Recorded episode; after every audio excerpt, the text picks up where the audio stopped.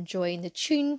Uh, I've uploaded the two clips that show Rasputin in a popular cultural light, and it's quite interesting to see how this figure has been maligned how it is that he can be described either as a holy man or that of a charlatan as well, which is something we'll be exploring in today's podcast. So, particularly, have a look at the documentary that I've posted up. Um, you know, it goes into detail in terms of Rasputin's uh, court intrigue and how apparently it, is said that uh, in the middle of a brothel that he grabbed his private member and said that this is what rules Russia. And that was something that was reported by the Okhrana, gets into circulation too as well. Um, also as well about how he is seen to be this evil figure in in the Disney movie uh, portrayal of Anastasia, and being the main uh, villain protagonist there. So have a look in terms of you know what are the facts about Rasputin and have a look in terms of how these myths and legends really have grown. And it's perfectly exemplified when it comes to his death. Like, we never really know what will happen, what did happen, sorry, in that cellar. We've got different reports, uh, exaggerations as well, because he was seen as almost like this antichrist figure as well. But um, very interesting man, and I'm looking forward to uh, sharing the lesson with you today on uh, Rasputin. Now, particularly when it comes to the role of Rasputin, you can comment on him on the issue one essay, which is due for this Friday, and hope that you're getting on with that. Um, okay, I can see particularly on our Microsoft Teams page, a lot of you are accessing PowerPoints and podcasts, and you've been looking through the criteria of the essay, which is fantastic. Just make sure that um you're including the you know, historical mention in that of the introduction, and you've seen that in the exemplar essay that I have attached as well. And it's just it's working on your analysis, working on your evaluation. It and it's just really that um, with those four historian quotes that I put down in the marking scheme, it's just get that in the main body of your essay and really engage as well. If you're doing your own um reading for history, fantastic. I know some of you were interested in Orlando Figes' um, publication. Uh, so have a look in terms of including things in. Um, but as we said, when it comes to issue one essay, you can mention in terms of when it comes to the political factors, you can talk about Rasputin, and it's the same when it comes to the issue two essay. You'll see when it comes to the February Revolution. So there is a bit of an overlap here when it comes to it. I did try to have a student last year who wanted to do their dissertation on Rasputin and you know, to, to what extent was Rasputin the main reason for the February Revolution to take place. Uh, that's something that um, the SQA have never verified as a dissertation because whilst he is a popular character, you can say really that he is a footnote in the, the disasters of the, the Romanov family, but he's not really the cause. His unpopularity will showcase that the Tsarina is incompetent. And by his death, um, you know, she is um, very much hated by the Duma, by the Russian people, because of this is supposed sexual relationship, entrusting a monk with the ministerial leapfrog too as well, and also because um, she is German. So he helps in a way steer the family towards that of the abyss. And we'll explore today, he very much was one for prophecy. And in a letter to Nicholas II, which he calls Nicholas II Papa, he said, You know, if I am to be killed, assassinated, my death is at the hands of someone from your family, then I promise you that they will not, your family, your children, will not live longer than two years, and your family will be killed by that of the Russian people. And that is something that comes to pass. Particularly uh, if we start to have a look at the post mortem of Gregory Rasputin that was done on the 20th December 1916, Professor Dmitry Kirkosov notes that the body is of a man of about 50 years old, of medium size, dressed in a blue embroidered hospital robe which covers a white shirt. His legs in tall animal skin boots are tied with a rope, and the same rope ties his wrists. His dishevelled hair is light brown, as is his long moustache and beard, and it's soaked with blood. His mouth is half open, his teeth clenched. His face below the forehead is covered in blood. His shirt, too, is also marked with blood. There are three bullet wounds. The first was penetrated on the left side of the chest and has gone through the stomach and the liver. Examination of the head. The cerebral matter gave off a strong smell of alcohol. Examination of the stomach. Stomach contains about 20 soup spoons of liquid smelling of alcohol. The examination reveals no trace of poison. Wounds. His left side has a weeping wound due to sonic sort of slicing object or sword. His right eye has come out of its cavity and falls into the face. At the corner of the right eye of membrane is torn. His right ear is hanging down and torn. His neck has a wound from some sort of rope tie. The victim's face and body carries traces of blows given by a subtle but hard object.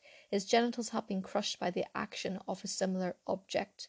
Hemorrhage caused by the wound to his liver and the wound to the right kidney must have started the rapid decline of his strength. In that case, he would have died in 10 or 20 minutes. At the moment of his death and decrease, decreased was the state of drunkenness. The first blow passed through the stomach and the liver. This mortal blow was shot from a distance of 20 centimetres. The wound on the right side, made at nearly exactly the same time as the first, was also mortal. It passed through the right kidney. The victim at the time of the murder was standing. When he was shot in the forehead, his body was already on the ground. So we have a very bloody portrait here of the end of Rasputin. And today we're going to examine his rise, his ascension into that of really the bosom of the royal family, how he becomes a trusted holy man of the, the Tsarina and is involved in um, political intrigue in terms when it comes to that ministerial leapfrog, and to examine here his bloody end. So, Rasputin is a mystic who began his life as a peasant, created extraordinary levels of conflict within the Russian government. At the third president of the Duma, Renkakov, stated in his memoir, the highest officials in the state were themselves divided into two hostile camps, pro and anti Rasputinists. The conflict arose from Rasputin's close relationship and influence on the imperial family. The Tsars were completely captivated by Rasputin. He was originally called before the Tsars to heal their son, Alexei, Alexei, who had haemophilia. The imperial family had exercised every other option, traditional and non traditional, and was extremely desperate. When they heard about this holy man with healing powers, they jumped at the opportunity to bring him into the palace. His administrations brought relief to the poor boy, and on following occasions. It was his success that contained, continued to get him invited back to the palace.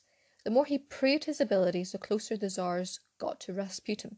One account in summer 1912 demonstrates how reliant the Tsar became on Rasputin. Rasputin had received many letters from the imperial family. This was the fact that Rasputin held very dear and was not discreet in showing off his connection to the crown. When his desecration was brought to Nicholas's and Alexander's attention, they cast Rasputin aside. However, the summer of 1912, Alexei had an accident which left him bedridden and in extreme pain. The family explored every avenue of medicine to stop and to minimise the pain. The situation became very bleak, and the Tsar feared the loss of his male heir. Alexandra, however, refused to give up. She sent a telegram to, Rasputin and begged him to attend her son. Following his arrival, Alexei's bleeding ceased. No one understood how this could have happened. Alexandra, however, took it as a reason to reinstate Rasputin into the family's good graces. After this episode, Rasputin understood perfectly his strength hold over to the royal family. Time and time again, he warned the emperor, empress, the boy will live only as long as I am alive. And that is taken by historian Fleming, that quote. With the family's dependency on Rasputin and his emotional blackmail, it became impossible to deny Rasputin's hold over the rulers. Alexandra and Nicholas feared that the future of the family's legacy and the country itself Rasputin came to embody the means of which the son would survive to take the throne and ensure the continuation of imperial Russia. To the family, he also appeared to be a direct connection to God. Regardless of the accusations and rumours that were spread, the Tsars came quickly to the mystic's defence. His ability to cure their son was reason enough to refute any accusations. According to Nicholas, as his diary stated, Rasputin truly was a man of God. So let's go back here to the beginning and let's find out who Gregory Yefimovich Rasputin is. So he is the son of a Russian peasant. He was born in Siberia on the 10th of January 1869. His mother gave birth to seven other children, but they all died in childbirth. His father, Yefits Rasputin was described as a typical Siberian peasant, chunky, unkempt, and stooped. He served as an elder in the village church, and one local person spoke of his learned conversations and wisdom. Although he briefly attended school, he failed to learn how to read or write. As a child, he went to his parents to nearby monasteries, and it's claimed that he wanted to become a monk. One biographer, Joseph Fuhrmann, points out that Gregory's personality embodied divergent and contrasting strains the religious seeker and the debauched hell raiser. And that is two parallel personalities that you'll see when he comes to the imperial court. To the Tsarina, he always presents himself as this holy man, but outside he is womanizing, he is going to brothels, he uh, gets regularly drunk too as well, and he boasts a lot of that connection that he has with the royal family. And particularly, a lot of women do talk about the sexual energy in which he possesses as well. So there is two compo- two opposing sides here of Rasputin. So he gained a reputation as a holy man or that of a starets, and it's rumoured that he belonged to the Kirstget, a sect that found religious fulfillment and ecstasy through the religious senses. And that is something that really is um, explored upon in the documentary.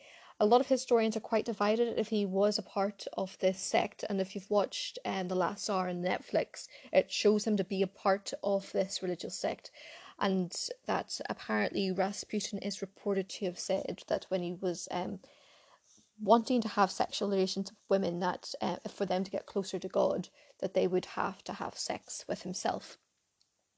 In 1886, Rasputin met the 20 year old Parashka Deverina. They were married five months later on the 2nd of February 1887, three weeks after his 18th birthday. She was described as plump with dark eyes, small features, and thick blonde hair. Though short, she was strong, and an important asset in a wife expected to bear children while tackling the harvest. The first child was born the following year but died six months of scarlet fever.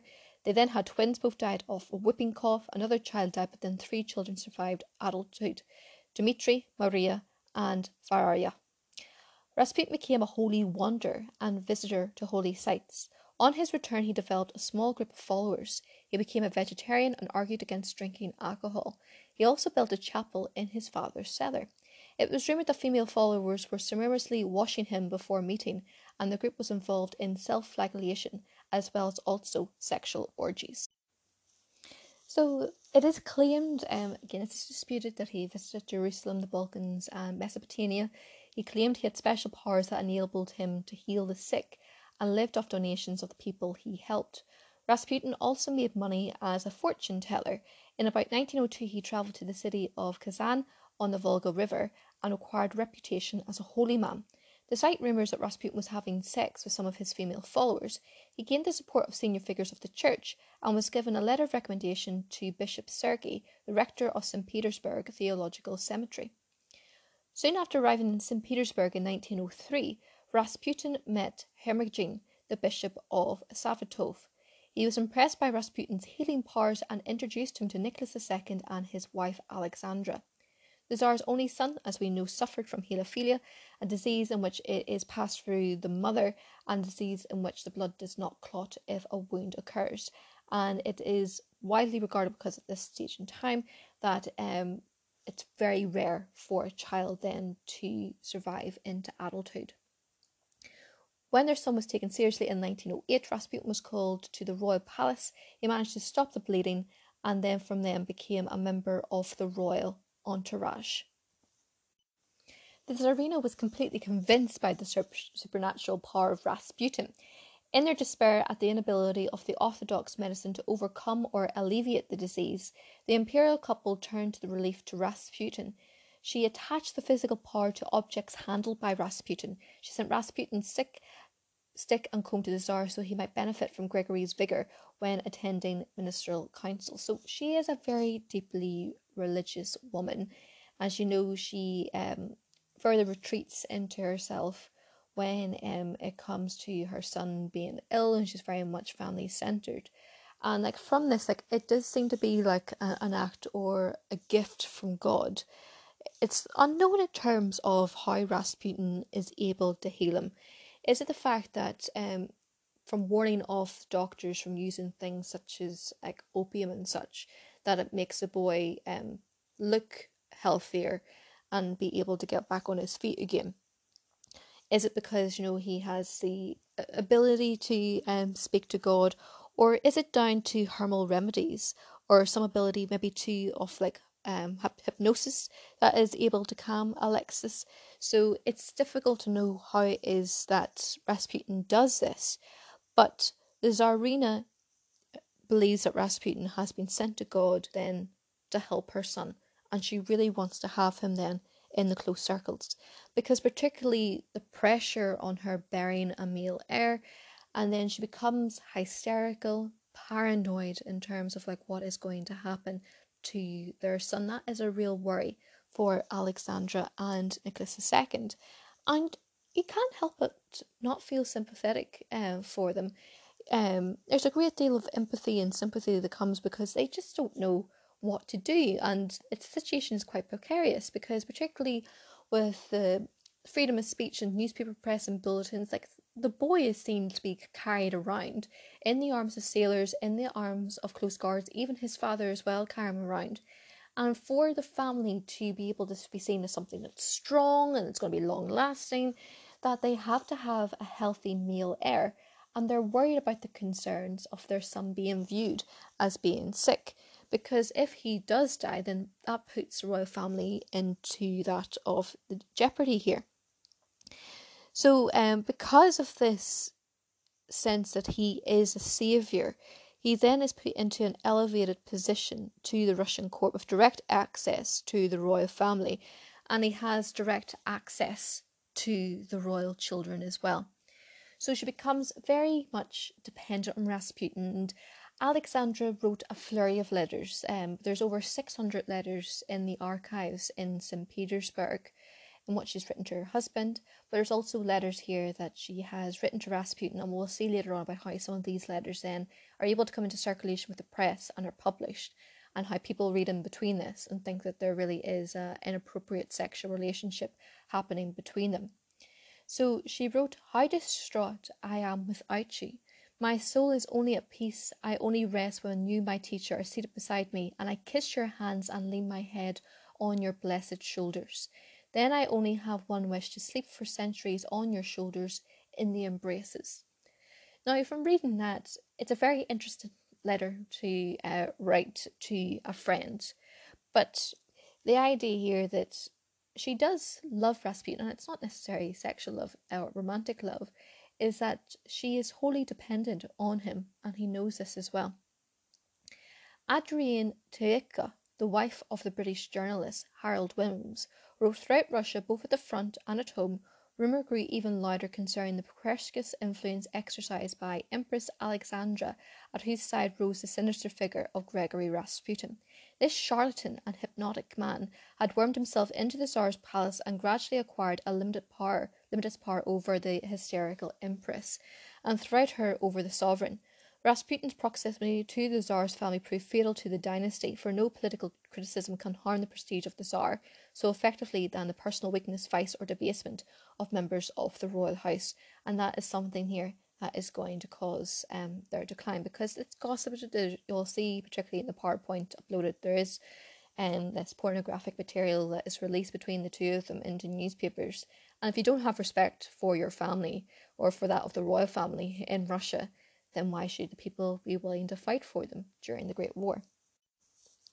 So, particularly, you know, women from the higher social circles flocked to Rasputin for advice and healing or to carry petitions to the Tsar to advance their husbands' careers. There was rumours that Rasputin solicited in sexual favours for his help and stories of orgies emerged. However, secret police reports and subsequent investigations seem to show that his sexual activity, though he was very active, was restricted mainly to actresses and prostitutes rather than that of society. Whatever the truth about Rasputin, Rasputin's relationships, his reputation for debauchery played a significant role in damaging the standing of the royal family and caused the Tsar's political problems. The Tsar had newspaper reports about Rasputin censored. He fell out with the Duma over this, and Rasputin's influence positioned at court. Ministers such as Stolypin profoundly disapproved of Rasputin, but any mention of the problems he caused brought short shrift from that of the Tsar. So, particularly, there becomes quite a political angle in supporting or not supporting Rasputin. So, along those who support him publicly are General Zhukov and Boris Stürmer, who you remember is the Prime Minister um, who is replacing Stolypin in 1916. So, being on the side of the Tsars increased their own power and their safety in their positions. They also earned the resentment of those that were anti Rasputin. However, those who had a part in the government and supported the imperial connection to Rasputin had little to worry about, as long as Nicholas kept his grip on power. While some in government support Rasputin in the relationship with the Tsar, there were those with dissenting views. One of the most prominent was the third president of the Duma, Mikhail Rurenko. His memoir, The Reign of Rasputin and Empire's Collapse, Rurenko discusses the great deal of effect that Rasputin's presence had on the empire and its fall.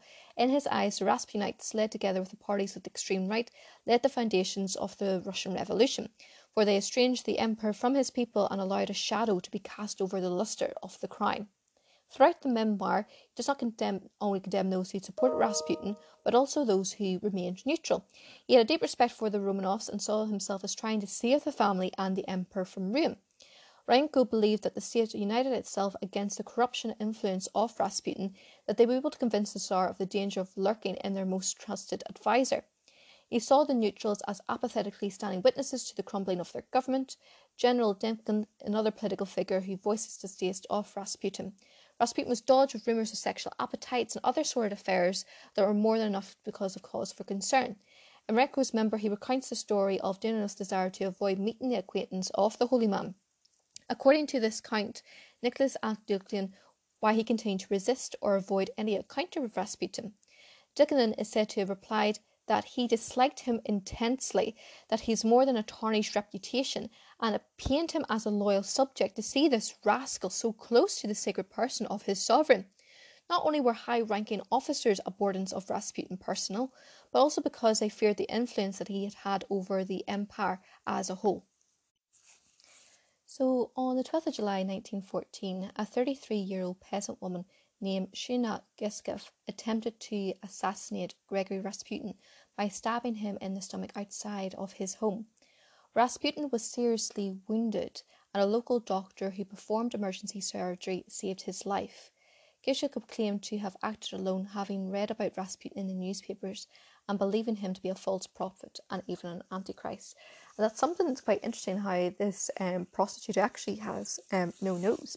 Takes it upon herself to assassinate Rasputin.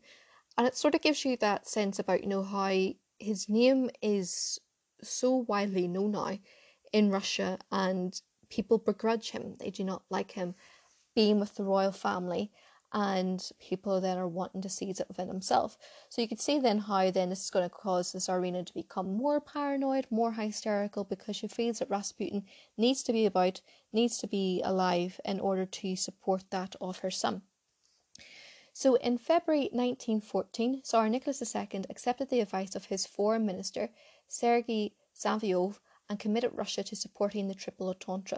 I remember, like we were looking at yesterday, about how there's this great euphoria. There seems to be this uh, bond has been replaced. All has been forgiven from 1905 for that of the Tsar. The people are holding crosses and icons uh, in the streets when it comes to this, and um, we're pledging ourselves to that of the war.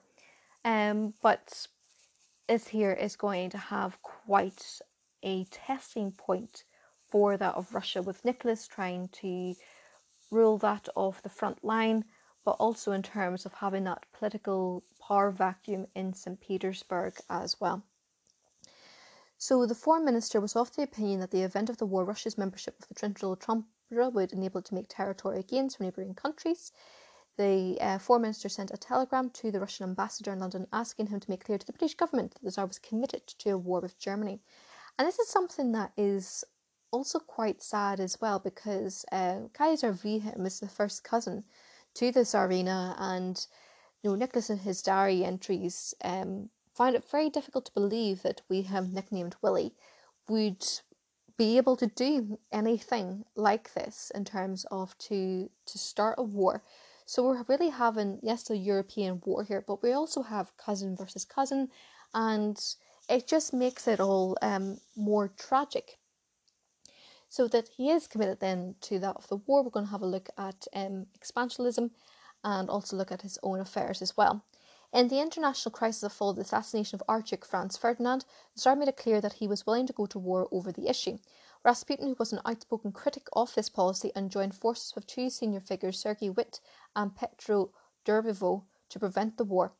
Durnovo told the Tsar that a war with Germany would be mutually dangerous to both countries no matter who it won. Witte added that there must be an inevitably break the conquered country, a social revolution, which the very nature of things will spread to the country of the victor. And that is something that we had a look for yesterday in terms about how possibly that um, you know this event could actually spark that to a revolution.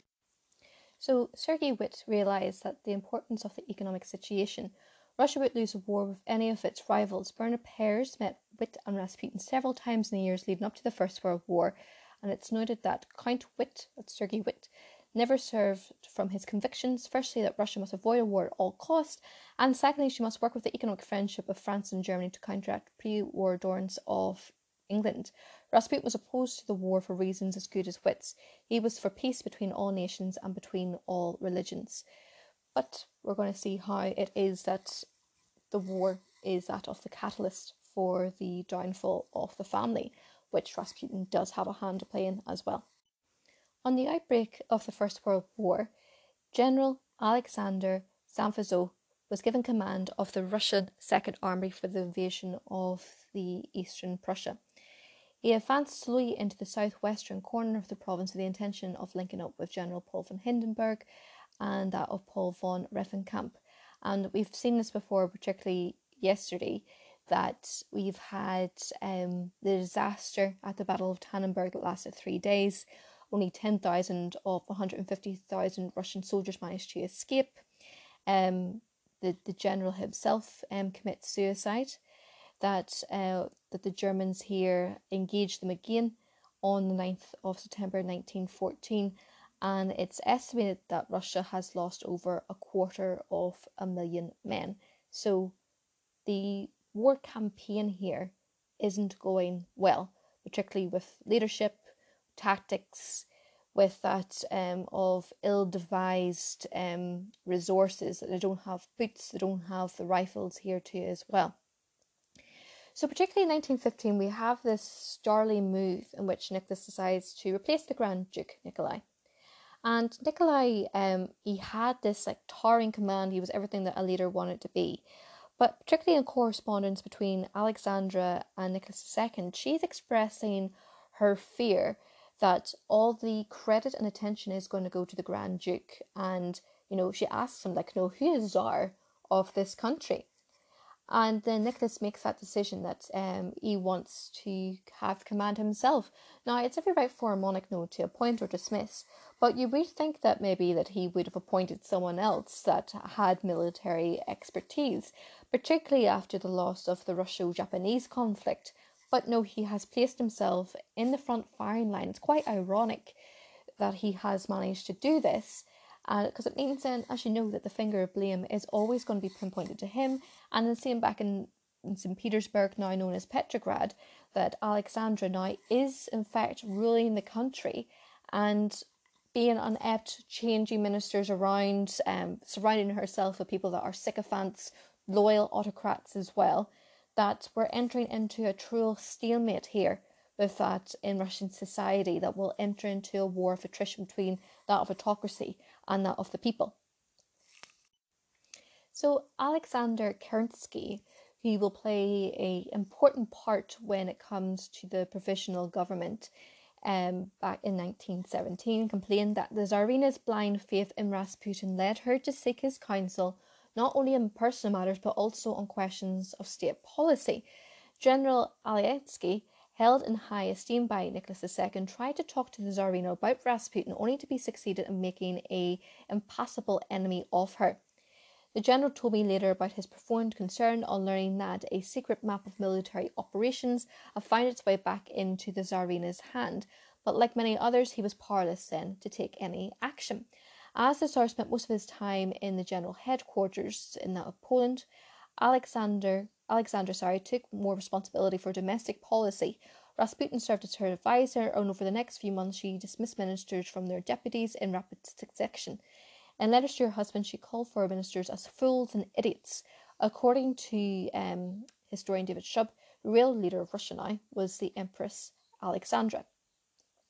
On the 7th July 1915, the Tsar wrote to his wife and complained about the problem he faced fighting in the war.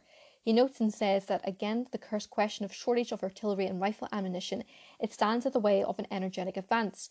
If we could have three days of serious fighting, we might run out of ammunition altogether. Without new rifles, it's impossible to fill up the gaps. If we had rest from the fighting for about a month, our condition would improve greatly. It is understood, of course, that what I say is strictly only to you. Please do not give any other word to anyone else. In 1916, that 2 million Russian soldiers were killed or seriously wounded, and a third of a million were taken prisoner. Millions of peasants were conscripted into the Tsar's army, but supplies of rifles and ammunition remained inadequate. It is estimated that one third of Russia's able bodied men were serving in the army. The peasants were therefore unable to work on farms producing the usual amount of food. By November 1916, food prices were four times as high as the war. As a result, strikes for higher wages did become more common in Russian cities. So it's quite something here with the Tsar at the front lines that Rasputin and Tsarina are effectively in control of domestic matters. They do play havoc with ministers and contributed to the government's instability. As a result, they became the focus of growing public anger and antagonism towards the regime. She was portrayed as a German spy, deliberately conniving with Rasputin to betray Mother Russia. Pornographic cartoons and letters found their way to the press and implied that she was having an illicit relationship with Rasputin and was under his control. Even the rapidly diminishing supporters of the Tsar could not put up with the degenerated monk and the German woman running the country.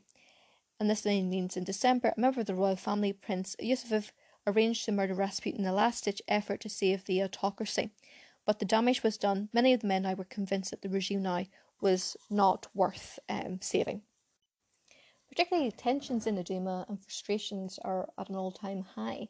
By 1916, Vladimir Purishkevich, a man who'd been continuously loyal to the Tsar, had a violent outburst in regards to the Tsar and his association with Rasputin. He is said to have mentioned in the Duma that if you're truly loyal to Russia, then on your feet, have the courage to tell the Tsar an obscure starets shall govern Russia no longer. Soon to follow was the formation of a plan to kill Rasputin, the members of the Duma became so infuriated and fed up with Rasputin and his perceived power over the imperial family that they saw murder as the only way to put an end to the relationship. Their voices had been ignored and now they were going to act. They wanted to change the future of Russia and protect the crown, but the damage had already been done. Nearly two months later, the monarchs would fall and the country would be consumed by a revolution. Rasputin polarized and alienated the Duma and distracted it from acting as a united force against the stirring revolution. So, particularly, you know, Rasputin also causes ripples of anxiety and resentment throughout the church. At the heart of the most of the church's members worry about the two faced nature of Rasputin. On one hand, Rasputin seemed as if he was a reformed and deeply religious man. The monk Sergei Trifogov's um, book, most commonly referred to as Iliodor, provides an account of Rasputin's conversation story told by Rasputin. In his younger years, Rasputin had struggled with drinking too much and frequent sexual activity. He then reported began to reform and went on a pilgrimage. Following this pilgrimage, he was visited by Saint Simeon, and in a dream was told him to wander and to save people. Rasputin heeded the saint's request and began travelling, become acquainted with many influential religious figures. His name started to become known across the country. His story of redemption and conversion was hard for many to ignore because redemption stories were highly regarded in most faiths. However, Rasputin's redemption story was challenged by stories of affairs and his involvements with women. In his memoir, uh, that of the president of the Duma, Ryanquil discusses how the rumours of Rasputin's sexual liaisons became so common and frequent that people began to say openly that so that he'd been seduced by Rasputin. The secret orgies and promiscuous immortality was practiced in certain flats. People over Russia were discussing Rasputin's supposed places and persons he had sex in and with. It became a household name, and not only because of his connection to the Tsars, but also because what people speculated happened behind closed doors. Accusations of this nature were supported by observations in books. When Iliodor was travelling with Rasputin, he noticed the old way Rasputin interacted with women. They went around the country in general. He observed Gregory played nowhere, neither at the Sempferdorf nor at Tsaritsyn, nor monastery where we had stopped. He was constantly on the run, running after women and girls and lecturing them. The monk recounts one night how he was presented with a woman at his bedside by Rasputin. He suspected that Rasputin had tried to prevent him from indulging in secrets with the promise of sex. Regardless of whether these stories were true or rumour, the general prescription was that Rasputin was indeed involved in frequent non conventional sexual acts and it tainted the public's view of him and the public's perception of the Tsars as well. The conflict between Rasputin as a holy man and the view of him as a libertine came to head with the church in disagreement over whether Rasputin ought to be allowed to become a part of the priesthood. According to one of Rodzianko's sources, the High Procurator uh, has suggested Rasputin would be a good candidate for the priesthood. The synod had proceeded to deny Rasputin the ability to become an official church member. And from this here, then we have um, tensions that are also rising too as well. So, in an effort to try to maintain control, Nicholas silenced those who spoke out against one of his most trusted advisors. This served not only to alienate those who opposed him, but also who supported him as well. The church and state, two pillars that work closely together to ensure the function of the empire, both suffered from internal divisions and were at war with each other. No matter what side supported, there was anger not only at the opposing side but also the rulers as well. It was this anger and polarization that would pave the way for the revolution of 1917. Members of the government and church were discontented and distracted. Russia was restless for all change of levels of society. This created fertile ground for those preparing to mount a full pledged resistance against the crime. The Romanov association with Rasputin also helped to fuel public hostility and discontent with the imperial family. The Russian government tried to monitor what was published and distribute it to the people. This included a censorship committee that was policed these things, that printed and fined those who disobeyed. As Rasputin became better known and closely associated with the Tsars, the public became more and more restless. Most of the public had some fears of Rasputin's influence over the rulers, as did the church, the Duma, and the aristocratic. By 1916, stories circulated that Russia was under full control of Rasputin. Many believed such stories. As tensions grew, people became less worried about the censorship committee and the penalties it imposed. There was many stories of publications printing articles about impact and exploits of Rasputin and the willing paid with fines. Even though laws were put in place that prevented criticism of the Tsars and the government, newspapers like the Siberian Trade Gazette boldly called Rasputin a half educated peasant. Not only did the censorship committee keep an eye on the established papers, but the circulation of informal pamphlets as well. A particularly famous one depicts Rasputin as a puppet master controlling two puppets that were clearly intended to be Nicholas and Alexandra. The confiscation of these stories only led to an increase in circulation and served to fuel people's anger the anger was steadily building for almost a decade. For a brief moment after the October Manifesto in 1905, people had hoped for a better future for Russia. Broken promises, bloody conflicts, and poverty and alienation from the Tsars lay waste to that hope. People were disillusioned and suffering and could not understand why this seemingly random peasant appeared as if he ran the country. Rasputin was the last straw for the Russian people. The Starets' media coverage blew up in the fall of 1916. It was not long after Rasputin was murdered. The people saw this as a positive omen one less physical reminder of the feelings and parts of their rulers. A few months later, the revolution would ensue. Rasputin's toxic presence had further exacerbated public and set the country further down the path of revolution and the murder of that of the Romanov family. So Russia's involvement in World War One had a profoundly negative effect on the country and ceased suffering. Uh, sorry, and caused suffering, but it did not cause the fall of the Imperial Russia. The country was falling apart prior to World War One, Russia's instability can be traced back to the revolution of 1905. Nicholas's rule was threatened by people's resentment at the time, and he used the October Manifesto as a way to placate the people. Even though he went back to the things that he had promised, he gave the people enough to dilute their anger temporarily. Resentment and anger built in the following years and further divided the country, which was reflected in the dysfunction and failure on the battlefield. Nicholas saw the war as a way to bring glory to this line and prosperity back to Russia. The way he brought the best approach was being on the front lines himself. While he was away, a power vacuum was created which Rasputin happily filled. He continued to perpetuate the rumours of his influence over the Tsars even in the midst of the war. No matter where one looked, Rasputin left his mark. The Russians were hungry and dying while their ruler blundered out in the front lines. An extremely controversial man appeared to be holding the reins of power. It was fair to say that the war aggravated issues that were already present in Russian society before its onset. With a growing wedge between the Tsar and the Russian people due to Rasputin, there was nothing Nicholas could do but to placate the Russian people again. The emotions and frustrations that led to the revolution of 1905 led to the revolution that occurred 12 years later. While Rasputin was not the sole cause of the revolution of 1917, the division he formed weakened the already shaky foundations of Russia. Rasputin impacted every facet in Russian life. The church, the state, the Russian people developed greater resentment towards the Tsar and fear of the future of Russia because of him. Nicholas and Alexander chose to protect Rasputin while still trying to maintain their own power. It was impossible to do both. By disregarding countless warnings about the man, the Tsar confirmed fears that they had been caught in Rasputin's web. The imperial family continued support of Rasputin in their acts of retaliation against those who opposed him, alienated the Tsar and the Tsarina from the people and the leaders of the church and the state.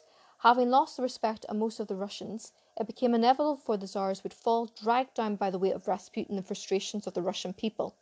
The impact of Rasputin on the fate of Russia's royal family illustrates significance that one individual can have on the course of history. Rasputin may have believed himself as a healer, but he tore apart a nation. So let's turn and have a look at the assassination of Rasputin. So rumours began to circulate that Rasputin and Alexander were leaders of a pro German court group and were seeking to separate peace with the Central Powers. This upset Michael Rodzianko, the president of the Duma, and he told Nicholas II, I must tell your majesty, this cannot continue any longer. No one opens your eyes to the true role in which this man Rasputin is playing. His presence in your majesty's court undermines the confidence in the supreme power and may have an evil effect on the fate of the dynasty and turn the hearts of the people from the emperor. So, quite astute uh, and insightful that comment. Mansfield Smith Cumming, the head of MI6, became very concerned about the influence Rasputin was having on the Russia's foreign policy. Samuel Hoare was assigned to the British intelligence mission with the German with the Russian General Staff. Soon afterwards, he was given the rank of lieutenant colonel, and Mansfield Smith Cummings appointed him as head of the British Secret Intelligence Service in Petrograd. Other members of the unit included Oswald Rayner, Cuthbert Thornhill, John Scale, and Stephen Alley. One of the main tasks was to deal with Rasputin and considered to be one of the most potent of baleful German field forces in that of Russia. The main fear was that Russia might negotiate a separate peace with Germany, therefore releasing 70 German divisions tied down in Eastern Front. One MI6 agent wrote that German intrigue was becoming more in- intense daily. Enemy agents were busy whispering of peace and hinting how to get creating disorder, rioting. These things looked very black. Romania was collapsing and Russia herself seemed weakening. The fear in communications, the shortness of foods, the sinister influence which seemed to be clogging the war machine, Rasputin and drunken debaucher, influencing Russia's policy, was all to bring an end of it. Samuel Hoare reported in December 1916 that poor leadership and inadequate weaponry had led to Russia war fatigue. So, particularly here, what we can see is the British perspective it all. Now, we're not saying that MI6 is any way behind the assassination of Rasputin. It's just important just to note that this is something that is feared in Britain because rumours are circulating in Russia that Alexandra as well as Rasputin are forming this pro uh, German front, and that something really needs to be done here in order to make sure that Russia doesn't vacate that off the Eastern Front. Otherwise, the British forces in Europe are really going to struggle uh, combating that of a German advancement.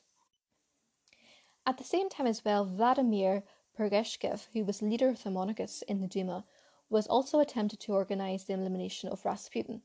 He wrote to Prince Felix Yusupov, I'm terribly busy working on a plan to eliminate Rasputin. That is simply essential now, since otherwise everything will be finished. You two must take part in it. Dmitry Pavlovich Romanov knows all about it and is helping. He will take place in the middle of December when Dmitry comes back. Not a word to anyone about what I have written. Yusupov replied the next day, Many thanks for your mad letter. I could not understand half of it, but I can see that you're preparing some sort of wild action. My chief objection is that you've decided upon everything without consulting me.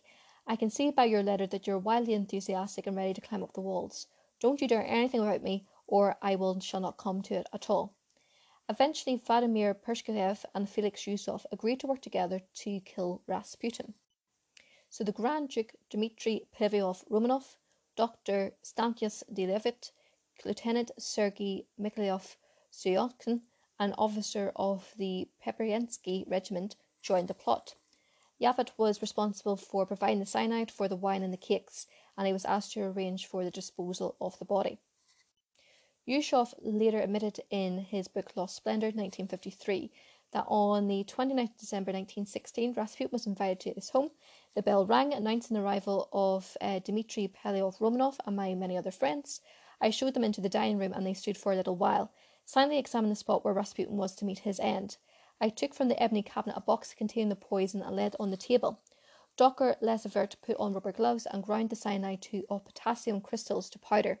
Then, lifting the top of each cake, he sprinkled the inside of a dose of poison, which, according to him, was sufficient to kill several men instantly. There was also an impressive silence. We all followed the doctor's movements with motion. There remained the glasses in which the cyanide was to be poured. It was decided that we would do this last moment so the poison would not evaporate and lose its potency. Vladimir Purishkevich, who is the leader of the monarchists in the Duma, supported the story in his book The Murder of Rasputin, published in 1918. He notes we sat down at the round table and Yusuf invited us to drink for a glass of tea and try the cakes before they had been doctored. The quarter of the hour that we had spent in the table seemed like an eternity to me. Yusuf gave Dr. Lazovert several pieces of potassium cyanide and he put on the gloves which Yaskov had procured and began to grate poison into a plate with a knife. Then, picking out the cakes with pink cream, um, he lifted off the top halves and put good quantities of poison in each, and replaced the tops to make them look all right. When the pink cakes were ready, he placed them into the plates with brown chocolate ones. We then cut up two of the pink ones and made them look like they'd been bitten into. We then put these onto different plates around the table. Dr. Yaffert now went out to collect Rasputin in his car in the evening of the 29th of December 1916, while the other four men waited at home with Yusuf. According to Yaffert, at the midnight of the associates, the prince concealed themselves when I entered the car and drove to the home of the monk. He admitted to me in person. Rasputin was in a gay mood. We drove rapidly to the home of the prince and descended into the library, lighting with a blazing log in a huge chimney place. A small table was spread with cakes and rare wines. Three kinds of wine were poisoned, and so were the cakes. The monk threw himself into the chair, his humour expanding with the warmth of the room. He then told of his successes, his plots, and the success of the German arms, and the Kaiser would soon be seen in Petrograd. At the proper moment, he was offered the wine and the cakes. He drank the wine and devoured the cakes. Hours slipped away, but there was no sign the poison had taken effect. The monk was even merrier than before. We all seized with insane dread that the man was um, not being able to destroy. He was superhuman, and that he couldn't be killed. It was a frightful sensation. He glared at us with his black, black eyes, as though he read our minds, and he could fool us. Vladimir Purishkevich later recalled that Felix Yusuf joined them upstairs and exclaimed, It's impossible, just imagine he drank two glasses filled with poison, ate several pink cakes, and you can see nothing has happened. Absolutely nothing. And that was at least fifteen minutes ago. I cannot think of anything else that we can do. He is now sitting gloomy on the divan, and only affected I can see the poison, as he is constantly blenching and he dribbles a bit. Gentlemen, what do you advise me to do? Eventually it was decided that Yusuf would go down and shoot Rasputin. Yusuf later recalled, I looked at my victim with dread, and he stood before me quietly and trusting. Rasputin stood before me motionless, his head bent and the eyes of a crucifix. I slowly raised the crucifix. I slowly raised the revolver. Where should I aim? At the temple or at the heart?